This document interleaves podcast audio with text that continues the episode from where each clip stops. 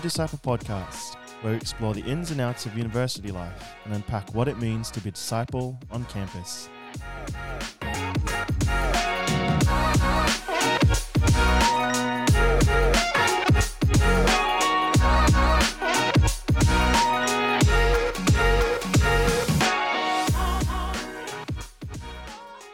This is the You Disciple podcast, and I'm Father Nicholas Pierce. I'm Silvana Scarf. You're not Sister Mary Helen. No, I'm not. No. Surprise, guys.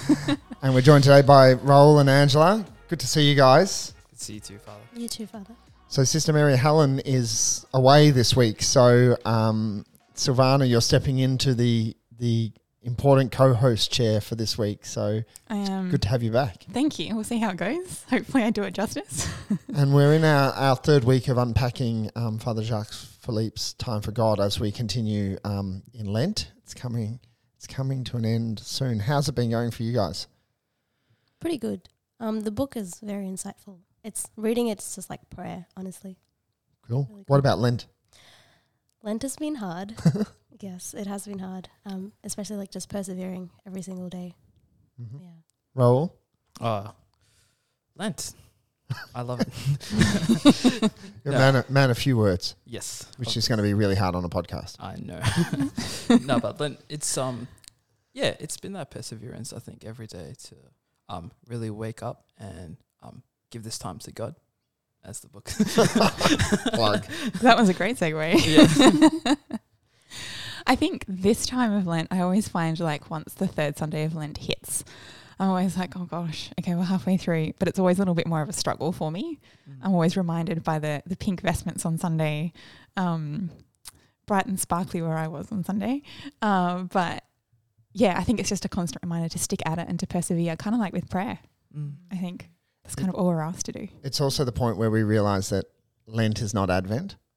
Like sometimes you go, oh, Lent and Advent are very similar, but no, Advent's four weeks, and sometimes a very short four it goes weeks. really, really fast. um, yeah. Where Lent is like you get to the fourth Sunday and you're like, settle in, kids. We're just over the halfway mark. It's like we've still got a couple of, and then add Holy Week on onto onto that as well. So it's time to settle in. But I think, as you said, Silvana, it's um, a reminder that the Christian life is is is a long journey, and it's something that we have to sort of find. We go through different seasons, and we settle in at different points. So, and it's obviously um, Melbourne. It's been getting cold. I don't know about you guys, but the last couple of mornings, and then uh, I went out with some friends for dinner the other day, and we're like, "Yeah, we'll sit outside." And then the sun went down, and it got really cold really fast. Mm, Yep. Autumn's definitely well and truly here. Winter's on its way. So. I think that makes prayer harder in the morning, to be honest, because you're less likely to want to get out of bed because Yeah. you know you'd rather stay in the covers. And of course, it's obviously um, mid semester um, on campus, so a lot of mid sem tests and things like that going on. Mm, lots of essays as well for me. Yeah. How are they going? challenging. It's you know, it's that time where for a lot of students it's like, oh, it's gonna be midsem break soon, so I have to catch up. Or you just have essays or um, tests just to study for, and it's like, okay, time to either cram everything that you haven't done so far, or you're actually being a good student, and you're like, oh, I'm actually prepared for this. This is fine. You feel okay. So hopefully, um, if you're stuck in the middle of mid sem tests um, or whatever it is, uh, you take a break, listen to the podcast. Um, hopefully, it's a, a little sort of uh, oasis in in the storm this week, wherever you may be. Um, talking about storms, the Oscars. Mm. What did we think, Raoul? Will Smith, Chris Rock. Who was right? Who was wrong? Oh, I don't think I can give an opinion on that. well, what's actually up for debate is was it a slap or a punch? Please tell me. Well, I think I, we were talking about this before. Like, I like you. It looked like like a stage slap to start with. So when I first saw it, I thought, oh, this is a setup. Yeah. But then I think it became pretty clear that it wasn't a setup. No. So what do you think? Was it a slap or a punch? I would like to say it was a slap. It definitely looked like a slap with that open palm, Mm. but sounds I don't know. Sounds tricky. Does it make it any better or worse? Or I mean, like a good slap. You know, it can hurt more than a good punch. I feel. You know, it's got that it's got that edge, you know, that a punch doesn't have. Does it? yeah, I feel it does. if you've just tuned in for You Disciple podcast, the finer points of a slap versus a punch with Raoul de Sousa. Hmm. Important details. Um, well, I suppose we're we're here to talk about something that's a little bit more peaceful, and that is um, we're continuing on this journey for mental prayer. Silvana, you've been sort of reading along with us the ho- um, for the whole um, three episodes. What's what's a have you got a kernel something from from this chapter? So if you're if you are following along in the book, we're looking at chapter three and chapter four today, which is the final sort of, um, I suppose he actually starts to get to a few practical things which we've been craving all along. He does. And I think really the development of the life of prayer. I think he, says it at the very beginning of chapter three. And he says the life of prayer is not static, which I think is incredible because it's not something that just kind of sits there and does nothing. It grows and it develops. Um, and it's exactly how the Lord plans it to be.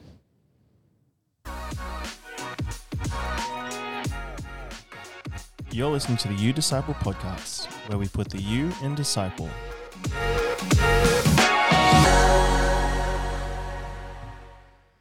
So we are up to chapter three in Time for God, and um, as you're saying, Silvana, it prayer is something that Father Jacques says sort of changes over time, and it's something that as we continue to grow, um, it grows with us. And I think one of the things that he points out in the chapter that we've already spoken about in the first couple of weeks is that if you're a beginner at prayer, um, you sh- shouldn't be distracted or discouraged by looking at the great sort of spiritual masters. Sometimes we can read Saint Teresa of Lisieux or Saint Teresa of Avila or John of the Cross or any one of the great sort of mystics and go, well, that's just completely unachievable for me. And he says, like, that's something that only very few people reach sort of in their lives, and that's why they're they're masters. What's it What's it more like for you guys? Sort of this, this struggle with prayer. You're university students. You've got part time jobs. Um, you're you're living busy lives. What's the struggle of prayer like? Um, I think the struggle is actually just saying yes. Um, it's you know when you get up in the morning, do you first say yes to God or do you first say yes to your phone or to your alarm and snooze in?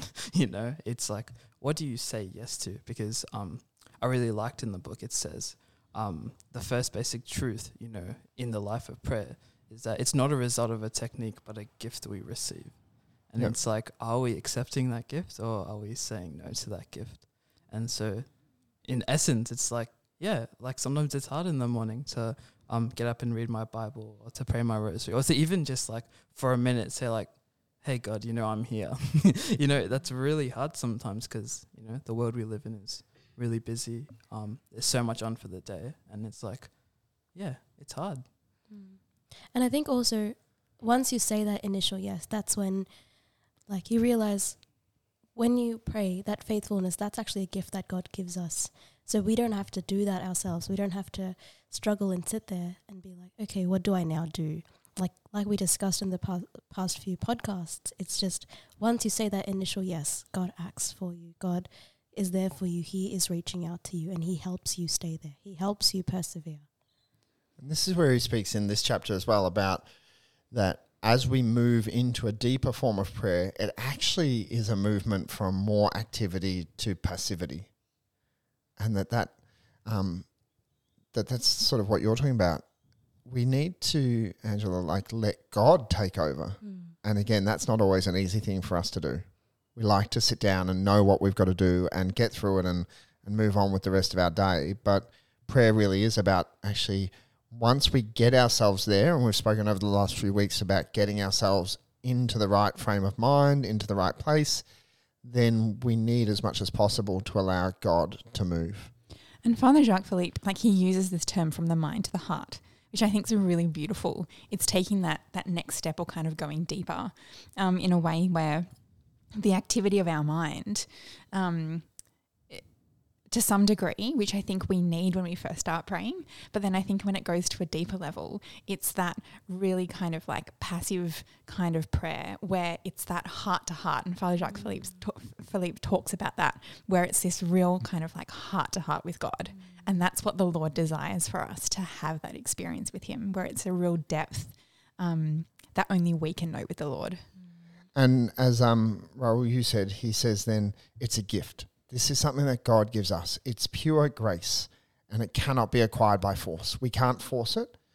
But the next thing is, and this is this is something that I struggled with for many years, is that the challenge is that it can also, when we get to that moment, when our prayer does become deep enough, it can almost feel like desolation because um, we get to a moment where we can't do anything mm-hmm. and our mind sort of goes blank.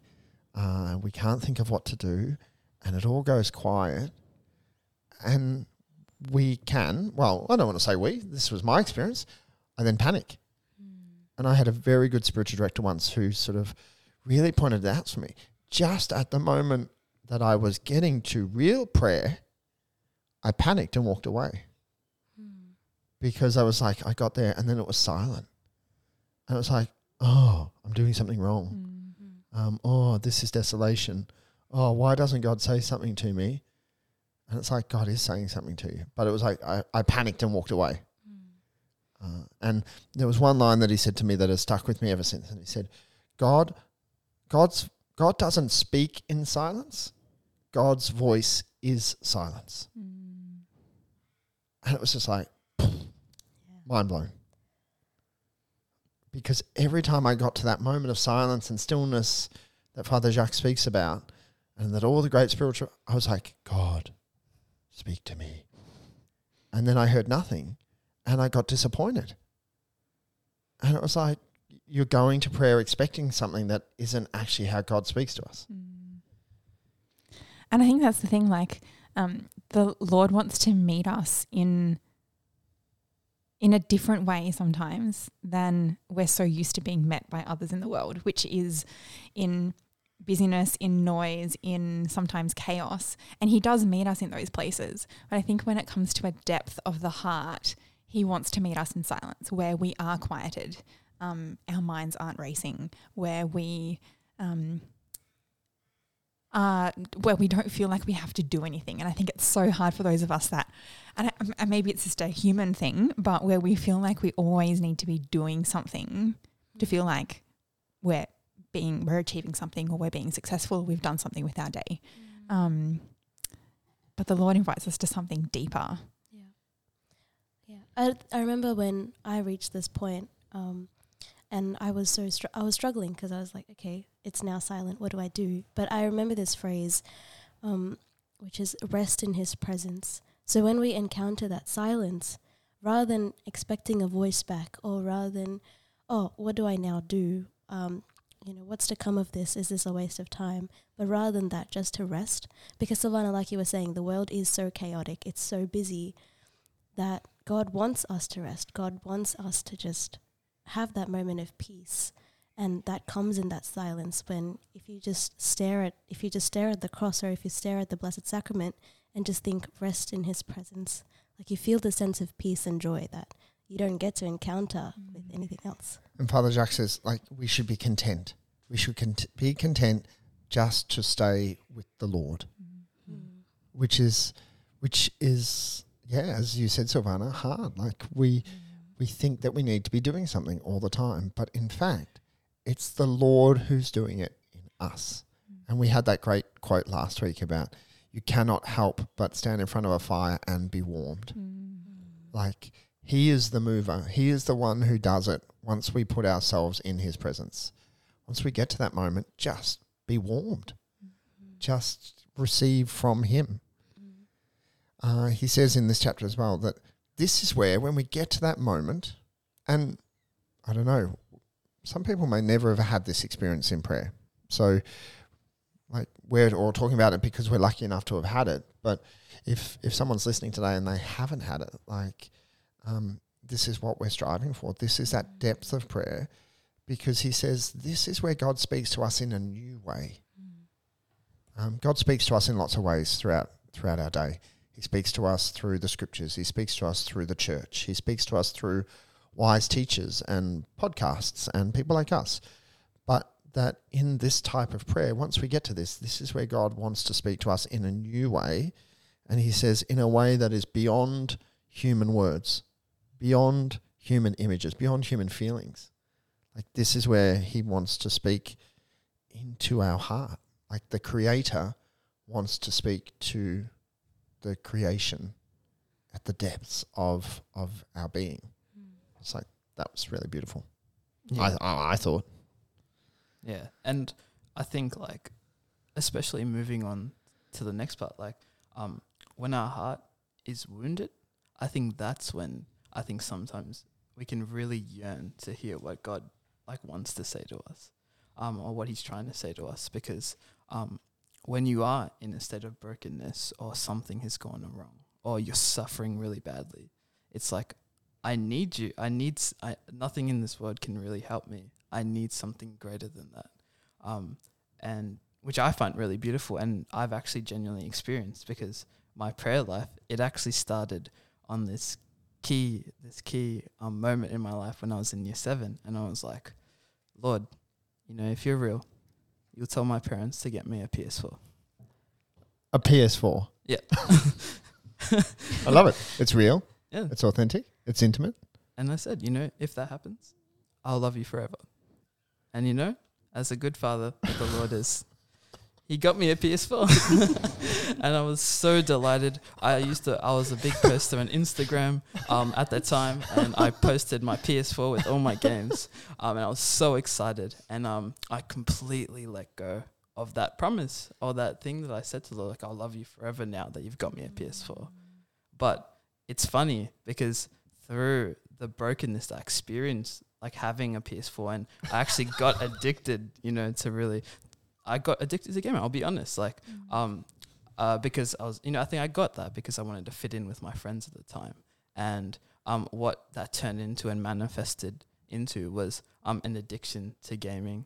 Um, you know, I was really bad tempered because you know in games you rage a lot. And so I was really bad tempted. I actually took that out on like people around me when I didn't really mean to. Um, and I was even like putting some of my friends down at the time because I mean, like when you play games, you want to be the best. Um, and even if people are better than you, you put them down. And it's like, no, I don't want to do that. And it came to a real, like a moment where I realized, like, Lord, I can't live like this anymore. Um, and that's when I was really yearning, like, get me out of this environment because I can't live like this. Yeah, and I think Raoul, your story sort of really speaks to what um, Father Jacques speaks in the chapter that our it's it's two wounded hearts meeting in prayer. Mm. Like there's he, the Lord's heart is wounded and is outpouring of grace from His pierced heart, but that we bring our own wounded hearts to the Lord, and we don't have to be perfect.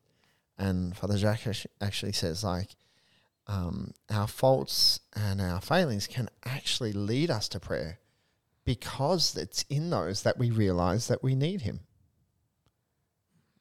It's in our sins, it's in our brokenness, it's in our own wounds that we realize that we're in need of a Savior. And I think as well, even um, within our desires, like the fact that we are beings that desire and long and yearn for for love, for to be known, for acceptance, right? I think that really points to something um, that the Lord has placed in our hearts because we aren't um, fulfilled and complete without Him. Our hearts are restless until they rest in the Lord, as St. Augustine said. And I think so. Um, one really beautiful line from this part of the chapter where Father Jacques says, The heart must be pierced by the love of God, wounded by thirst for the beloved. Think it's that real piercing and that it- it's it's like tapping into that longing and that yearning for the Lord, for that which is other than us, um, for the depth of love that we can't get anywhere else. I think he um he points out in this section as well um, a bit of an answer to a question that I get a lot from young people, in particular in the confessional, and that is like, why does God allow me to continue to sin? Like, if God loves me, um, why doesn't He heal me of this? Or why is there suffering in the world? Or why why do I, I not have the self control that I desire? And Father Jacques points out the fact that God is less interested in making us perfect than he is in attaching us to himself. And so sometimes God will allow us to, and he uses very strong term, leave us in our wretchedness. Because it's in that wretchedness that we turn to him. And if we were if we were healed of it, if we were freed of it, then um, we might not we might not be able to recognize our need for the Lord. So sometimes God allows us to remain in sin sometimes or remain in, in suffering or hurt because in that suffering and hurt, in that struggle, um, we can find Him. Because in that struggle, we then rely on God, um, which I think something I've I've had to like in, in my journey of faith with the Lord is really understanding. Okay, like these struggles that I have, these weaknesses that I have, enable me to rely on the Lord more than if I had it sorted. Um, and even Father Jacques says this. It says it's not about um, attaining ideal perfection, but it's about being unable to do or live without God which I think really points to that beautiful moment in scripture with St. Paul, um, the thorn in his side that the Lord didn't remove. Um, and through that thorn, through those weaknesses, he invites us into that deeper relationship, that deeper reliance on him. Yeah, there's um, it's one of those. Um, it happens a couple of times for me, but one is um, there's a, a quite a traditional church hymn um, that is now always associated to me with the Vicar of Dibley TV show because it's like the Lord of my Shepherd and it's a particular tune, but Mm. because it was used as the tune for the theme song of the Vicar of Dibley, whenever I hear it, even in a liturgical setting, I just think of the Vicar of Dibley. Where is this going? It's the same with um, the phrase "Your grace is enough." Like it for me, I don't think of scripture anymore. I think of the Matt Maher song Yeah. because it was it was around for so long as I was a, as a young man. But it comes from Second Corinthians twelve nine. My grace is sufficient for you because your power is shown forth in my weakness. So, um, God's grace, um, we see it, we know it, we need it when we recognize our own need for weakness. And Father Jacques points out this is why throughout the history of the church, quite often it's the sick and the lowly and the poor who who know God the best. And um, as a priest, I see that all the time. The power of prayer in the life of people with terminal cancer or with sort of chronic illness or in incredible poverty. Um, the, the faith of people who have nothing that the world says is important, who've been stripped of health and um, physicality and wealth. Um, they are some of the most pa- prayerful people I, I've ever met. Uh, and someone explained to me once as well when whenever Our Lady has appeared in the world, who has she appeared to? When we go to Lourdes, she appeared to a, a, a, a poor peasant girl. We go to Fatima, she appeared to three illiterate farm children, like shepherds Mm. out in a field. Like, um, this again is that reminder that it is this, it's in this nothingness that that we can really find find God and be close to Him. It's in our poverty that the Lord comes to meet us. Which again goes back to that um, this time of year and Lent, because this whole stripping away of things through penance and works of mercy and all of these different uh, Lenten customs that we, we we participate in is a way of helping us grow in prayer. Like we don't do these things to punish ourselves or to hurt ourselves, but it is that sort of slow stripping away of those things that we become attached to, so that we can grow closer to Him in prayer.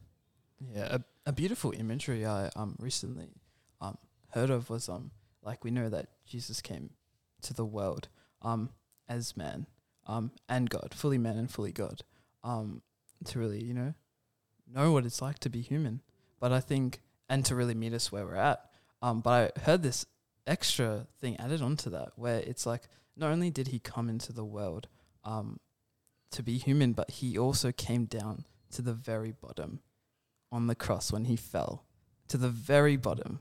And you know when when he washed the disciples' feet, he came to the very bottom onto the floor You know, it's because I know we're all human, and He comes to meet us as humans. But like, we're not always, you know, standing up tall. We're we're gonna be down on the floor sometimes, and we're gonna be in it, um, in the pain, in the suffering, whatever it is.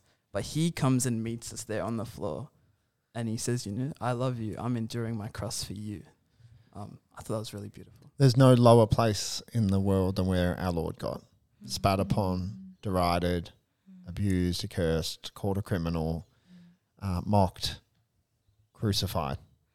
Like everywhere that we could possibly go in our lives, he has been, which is which is a great source of consolation.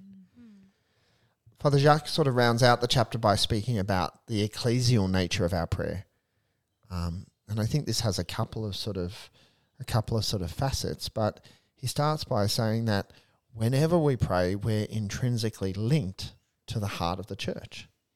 So even if we're praying alone in our room, um, in the silence of our in the silence of our room, um, because we're uniting ourselves to the heart of Christ, then we're uniting ourselves to the heart of the church, and therefore the church's mission.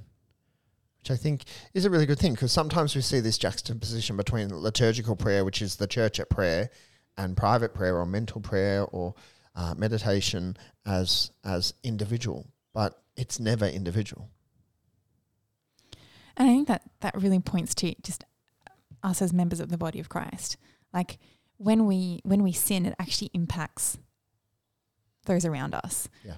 So when we live a life of virtue and that also impacts those around us. So therefore then when we, you know, in, in our prayer, we're able to participate with others um, in the life of holiness. That prayer, I think, kind of is the the uh, what do you call it? Kind of like the seed bed of where that then grows. Um, so it's incredible how the body of Christ works and how the Lord intended that to unfold. Yeah, because when you spend so much time really experiencing the love of God in prayer, um, it's it's like you want to just pour that out and you want to outlet that the sheer joy that you experience um, with God, and it's like no, I just I don't want to keep it for myself. I want to give this out, and this is something I I'm really glad and really blessed to experience because um, in my church, like that's what I feel in my parish. I'm down in Hoppers Crossing. Um, I I help run a youth group there, and it's like I just want to pour out, you know, whatever I feel in my relationship with God to these kids because, um, and these young adults because like, um, do do they feel this love anywhere? You know, is anyone giving them this love that they really need and that the Lord wants to give them? And it's that it's that urge to be like, I want to love them because um, I've given I've been given this beautiful gift by God. Yeah, And he says we cannot help but pour out what we have received. If we unite ourselves to the heart of Christ, we cannot help but want to pour that out on the world in which we live. So by going to prayer, and again, there's this great juxtaposition between the church at prayer, like the mystical arm of the church, and the missionary arm of the church, where he says, no, they're both the same. And he uses St. Therese of Lisieux as the example, mm. the great Carmelite mystic, doctor of the church, who, who wanted to be a missionary, mm. yet she goes and joins this cloistered order of, of nuns, but she unites herself by praying for priests and vocations and for sinners. And um, she becomes by being a woman of prayer, a missionary at heart, because she unites herself with the, the missionary arm of the church through her prayer.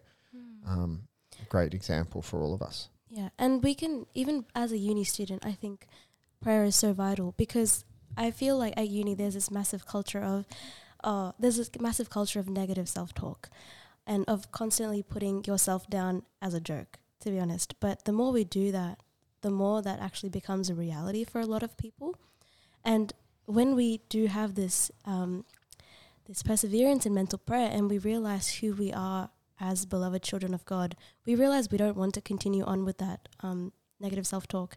And that impacts the students around you as well, your friends, because when you hear your fellow students going, Oh, you know, I can't do this, this is really hard, I'm so behind, and so on, which is such a common thing that you'll hear every university student say, rather than agreeing with them, you will eventually start to change your language and be like, and encourage the students around you and be like, no, you can do it. Like, I know it's hard.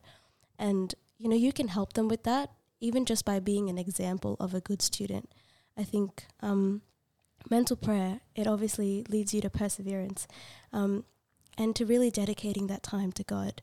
And that dedication can also then be applied to your studies and that can be applied to yeah every other aspect of being a university student and that can be an example and an influence to everyone else around you as well I think the other thing about negative talk um, that I was thinking about when I was reading this chapter is that we, as, as uni students, as Catholics, as, as people of faith, we can find ourselves sometimes in a cycle of negative, negative talk about the church. Um, and the church is not perfect, and her leaders aren't perfect, and her bishops and priests and um, popes and whoever else have don't always get things right. Um, but we can sometimes find ourselves in a in a spiral, and we we can fill our lives with a bit of negative self talk about the church. Um, and when we come to prayer, though, like this is where we should go. If if we're worried about the church, if we're unhappy about the church, if we're disappointed or hurt by the church, as members of the church, we should sanctify her by going to prayer, and and sanctifying the church by our our very prayer. I've got a priest friend who. Um, a few years back, when there was a lot of negative press about the church going on, um, said that for every 30 minutes he spent watching the news or reading articles online, he would spend 30 minutes before the tabernacle. And I think that that works the same for us as young people. Um, well, for you as young people, um, Silvana and I, we're probably just beyond that now. Yep. But it's like for every 30 minutes you spend reading articles or watching podcasts or going down the wormhole, are you spending that much time before the Lord in prayer? Okay, you want to read this stuff and you want to be informed and know about the church, that's fine. But you need to balance that out by knowing the heart of Christ, who is the church. Not what people say about him, but him.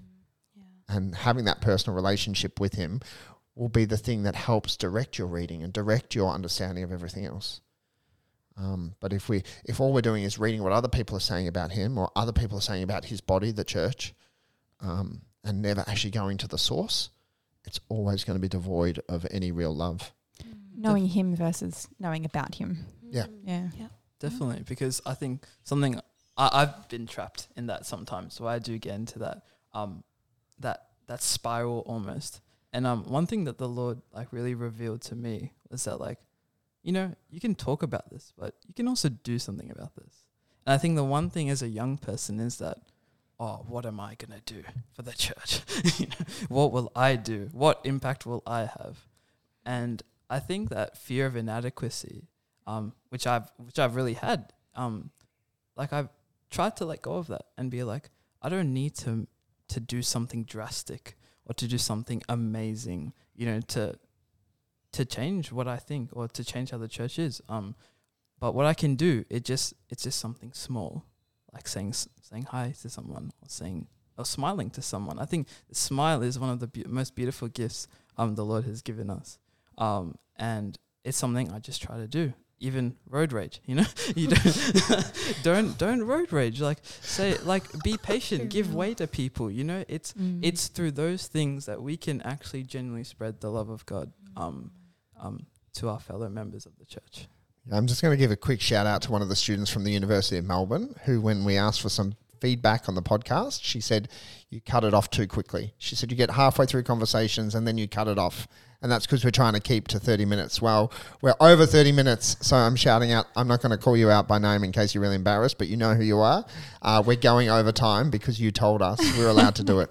So we just really want to um, quickly fly through chapter four if you are following along in the book, because it's here where Father Jacques sort of gives a couple of really sort of short and brief and succinct sort of pointers. So the first thing he says about prayer is that you have to make time. Like it has to be um, something that you put in your priorities at the beginning of the day. And we've already spoken about this over the last couple of weeks, but he says make time when your mind is fresh. Like if you get to 10 p.m. at night after a full day of classes and you sit down to do your mental prayer, it's probably not going to be that fruitful. I think the one thing that I love about what he said is he's like, it should become a daily event as vital as breathing. Yeah. Like, I think we really like it's it's the life that is breathed into us, um, like in the spiritual life, right? Um, and through the sacraments as well. But I think we really need to kind of look at prayer as like it needs to be as vital as us being able to breathe each day. Prayer is the breathing of our souls. Mm. And I'm like, whoa, mind blown. Again, thanks, Father Jacques. but yeah, like so we ha- we we have to make time, Mm. and he says putting time aside. So then he says, okay, well, how long? And he's like, is five minutes long enough? Probably not. You need to set aside some time. But he says, if you can't do an hour, do 15 or 20 or 25 or 30 minutes. Like mm. some time is better than no time. Mm. But you, like, like anything, we've got to make sure that we make it enough of a priority that we give God space to work in. Mm. mm. And stick to the, a minimum time and don't shorten it. Yeah. Even if a couple of minutes before you're distracted by something and you realize you forgot to submit an assignment, I don't know. Um, but I think like yeah, just really stick to that minimum minimum time and don't shorten it. And yeah, we spoke about that a few weeks Mm. back about um, St. Ignatius's advice, advice about that. That will be the first thing the devil tries to do, and that is to try and you uh, to take you away from the time that you've allotted. So if if we're going to pick a magic number, um, what do we think it should be to start with, guys? If people are going to set out there to do some some form of meditation or mental prayer or the Jesus prayer, and there's a number of suggestions in the back of the book. I reckon 20 minutes. Twenty minutes. I'd say if you're starting off cold, go ten and build. 10 and build. Mm. Well, Is it only right that I say 15? well, and again, so I um, I I realized over over years that striving for a full holy hour every day was just too much. And if I missed it, I missed my whole time of prayer. Yeah.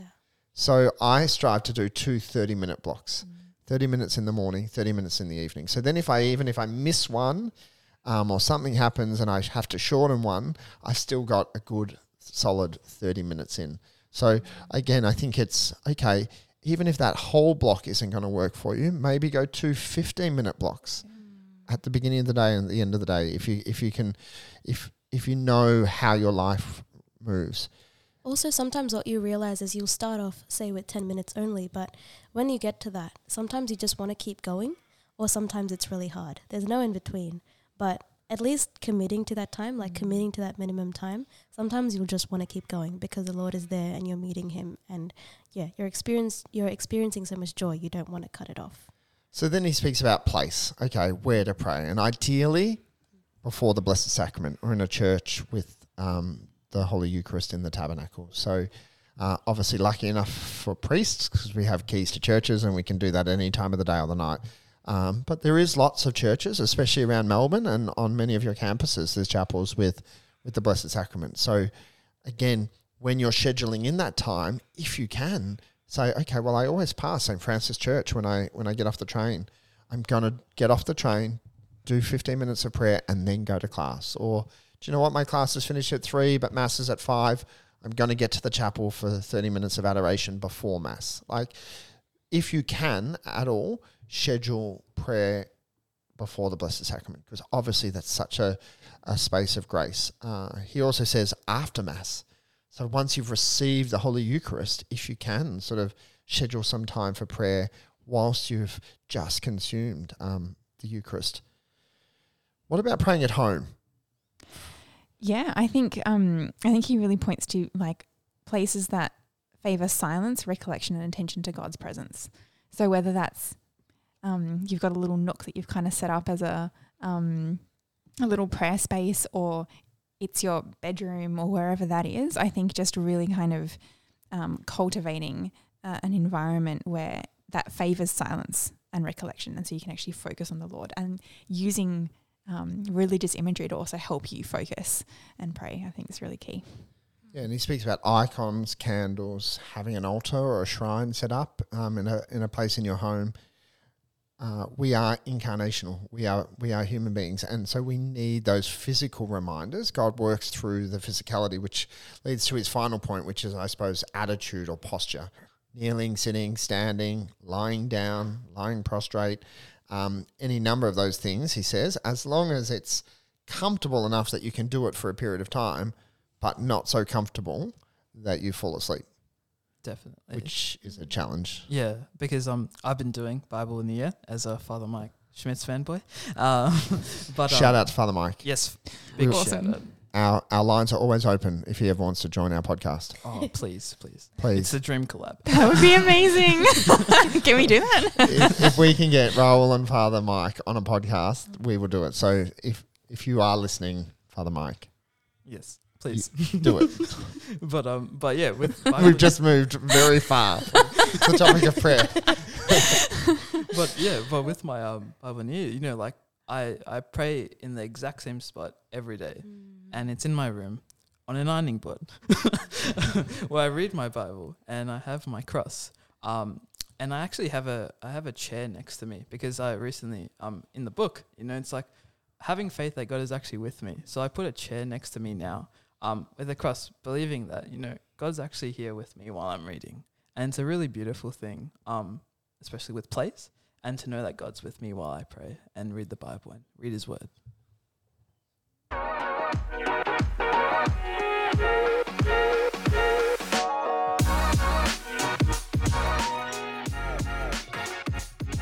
This is the You Disciple podcast. For more information on what's happening on a campus near you, go to udisciple.melbournecatholic.org.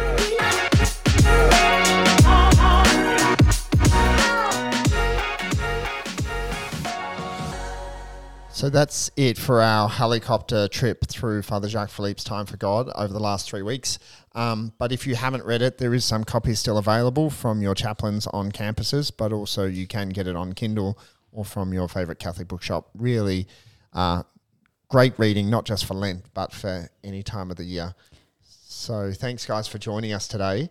Just a shout out also, if you are listening in the Archdiocese of Melbourne, that the Hallow app, we've paired with Hallow um, and we've got free subscriptions, 12 month subscriptions for Hallow, which has the Bible in the year with uh, Raoul's favourite, Father Mike Schmitz. Uh, uh, but the Hallow app, which is a really great resource if you're new to prayer um, or you really struggle with mental prayer. Uh, so there's a gift. That's our gift to students here in the Archdiocese of Melbourne. So all the details are on our website. Just subscribe online and you'll get those details. Do you guys use it? Yes. Yes, Every day. every day. And someone's phone goes off in the background, which is a great sign that we have gone well over time. So thanks for listening and hope to see you on and around campus.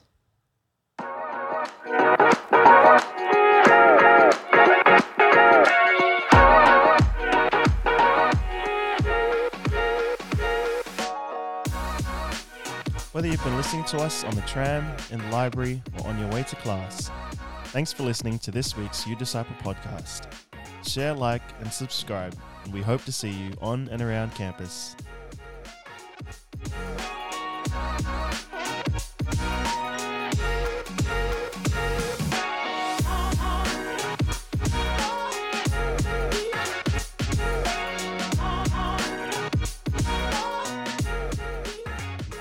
The You Disciple podcast is a production of the Catholic Archdiocese of Melbourne.